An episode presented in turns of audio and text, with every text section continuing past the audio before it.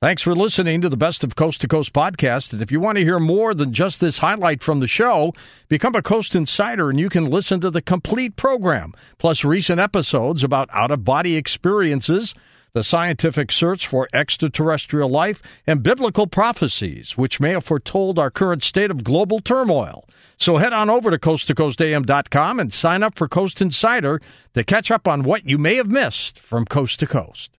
Now, here's a highlight from Coast to Coast AM on iHeartRadio. And welcome back to Coast to Coast. George Noory with you. We're with Dr. Mark Carlotto. His latest work is called Before Atlantis, subtitle important New Evidence Suggesting the Existence of a Previous Technological Civilization on Earth before Atlantis. And what time period, Mark, are we talking about again? Are we talking 12,000 uh, BC?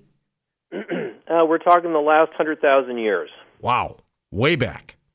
Right, right. This is the period over which uh, uh, Hapgood uh, hypothesized that there were three pole shifts.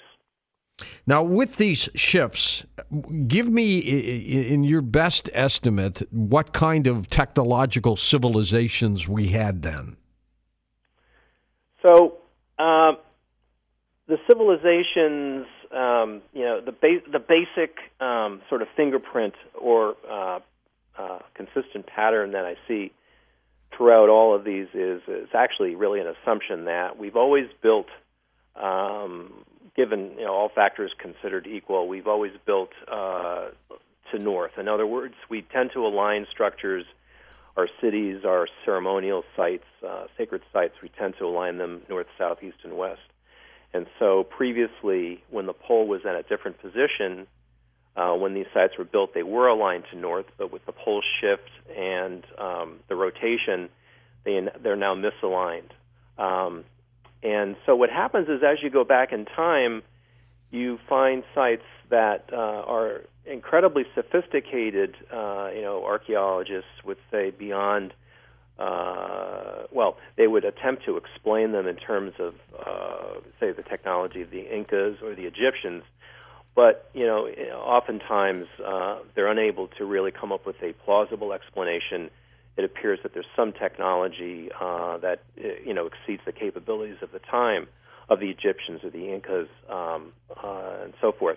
And as you go farther back in time, uh, the oldest structures are structures such as those at Machu Picchu, uh, Ollantaytambo, um, um, and uh, also sites uh, in uh, in in uh, in Europe uh, in the um, uh, sites like um, um, uh, Baalbek in, mm-hmm. in Jordan, and um, structures at Petra um, in Jordan, and um, in uh, Knossos in Crete. What about Gobekli Tepe? Well, that's that's sort of what kicks kicks uh, this off in a sense that you know this is sort of the um, this is now a uh, pretty solid finding that's 10,000 BC and it's coming around the time that uh, primitive hunter gatherers are just beginning to domesticate corn and wheat. So it's like, how could this possibly be? Um, that doesn't have Gobekli Tepe doesn't have the same sort of geometry that these other sites have. Um, what I'm looking at with these other sites are rectangular structures or uh, alignments that are uh, that can be uh, clearly measured and correlated to a to a compass to, okay. to, a, uh, to a direction.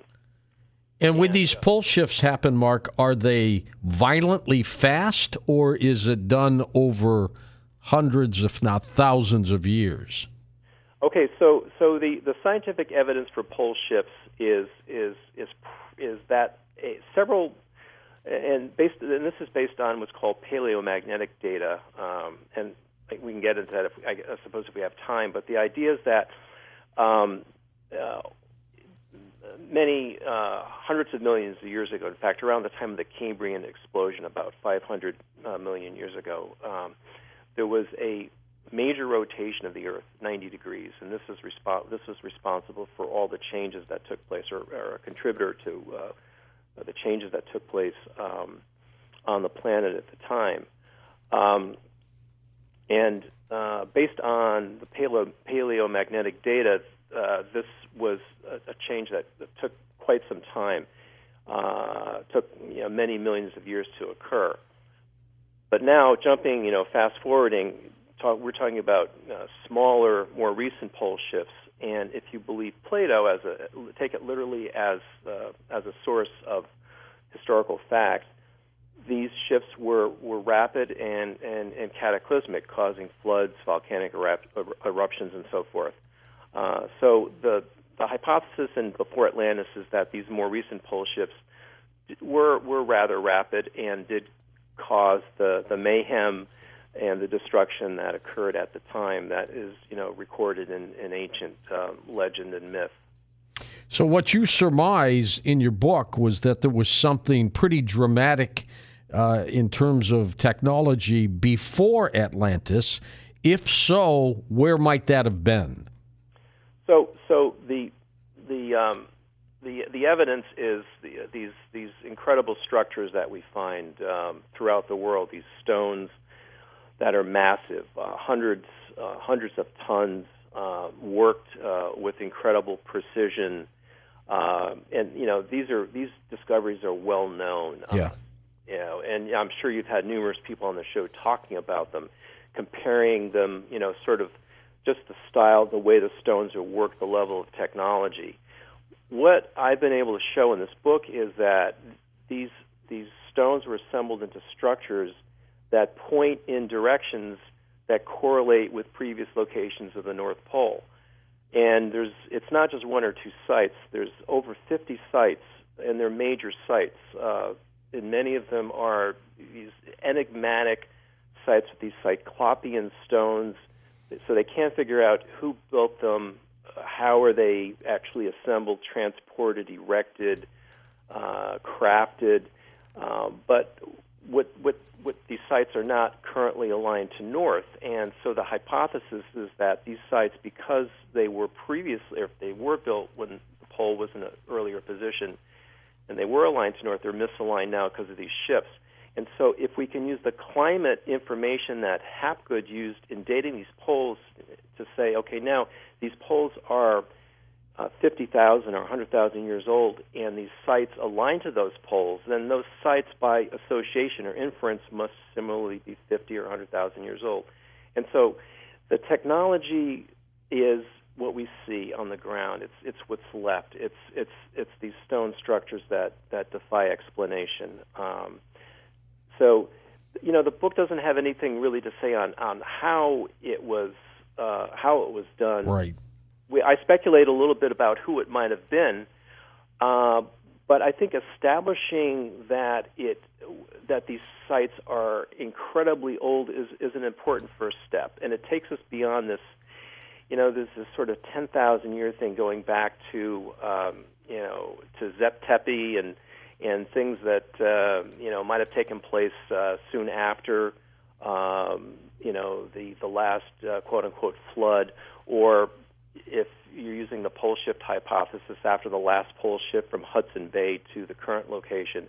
But th- that takes you, takes you to Atlantis, with two more pole shifts, you can actually go before Atlantis and now actually see a pattern that's not just sites aligned to that Hudson Bay pole, but sites aligned to a pole in uh, in the Norway Sea, in Greenland, and in uh, in the Bering Sea. These are refined pole locations that I came up with that are close to Hapgood's, but I've been able to refine them using the site information. Uh, and this actually, I have a technical paper coming out on this um, in the spring uh, but all the results are in the book, and uh, they're all you know pictures and maps and graphics. It's laid out. All laid out pretty clearly. Some people believe, Mark, that we are the Martians. Is that anything close to your equation? you know, George, I uh, I never found anything uh, that uh, I, I could say, you know, definitively that yes, there are ETs or aliens. I, you know, there's so much circumstantial evidence, but it was when I started off on this, you know, uh, the the um, the implication, you know, that well, the, a lot of people uh, in the past, and it began with von Däniken uh, with uh, the ancient astronaut theory, was yeah. Only ancient astronauts had the technology to do this, and um, so I wondered, you know, we, we just had our it's sort of all these coincidences. We had just done our DNA testing, and uh, you know that whole uh, it's all based on the out, out of Africa theory that you know modern humans emerged out of Africa about 70,000 years ago, and by tracing the genetic changes, you can determine your lineage and, and all this other other information. And um, so, uh, rather than looking at an extraterrestrial hypothesis, I thought I'd try something a little different. It's like, what about a an earlier migration of humans out of Africa? Mm-hmm. Uh, you know, the uh, this um, and, you know now the current theory is that there were earlier migrations, um, and these earlier migrations led to the Neanderthals and to uh, the uh, Denisovans. And so it's like, hmm, perhaps these earlier people um, were uh, uh, who had hundreds of thousands of years to develop. Perhaps they developed a technological civilization. I mean, we have. Perhaps they did as well. And perhaps developing this on Earth, uh, they were the ones that were responsible for these earlier structures. Sure, and, and ours is only two thousand years old. So imagine what theirs could have been. Exactly, exactly. Uh, so this led me sort of in in a different direction. So maybe the Martians were us. I don't know. that could be. That that could very well be. Listen to more Coast to Coast AM every weeknight at 1 a.m. Eastern and go to coasttocoastam.com for more.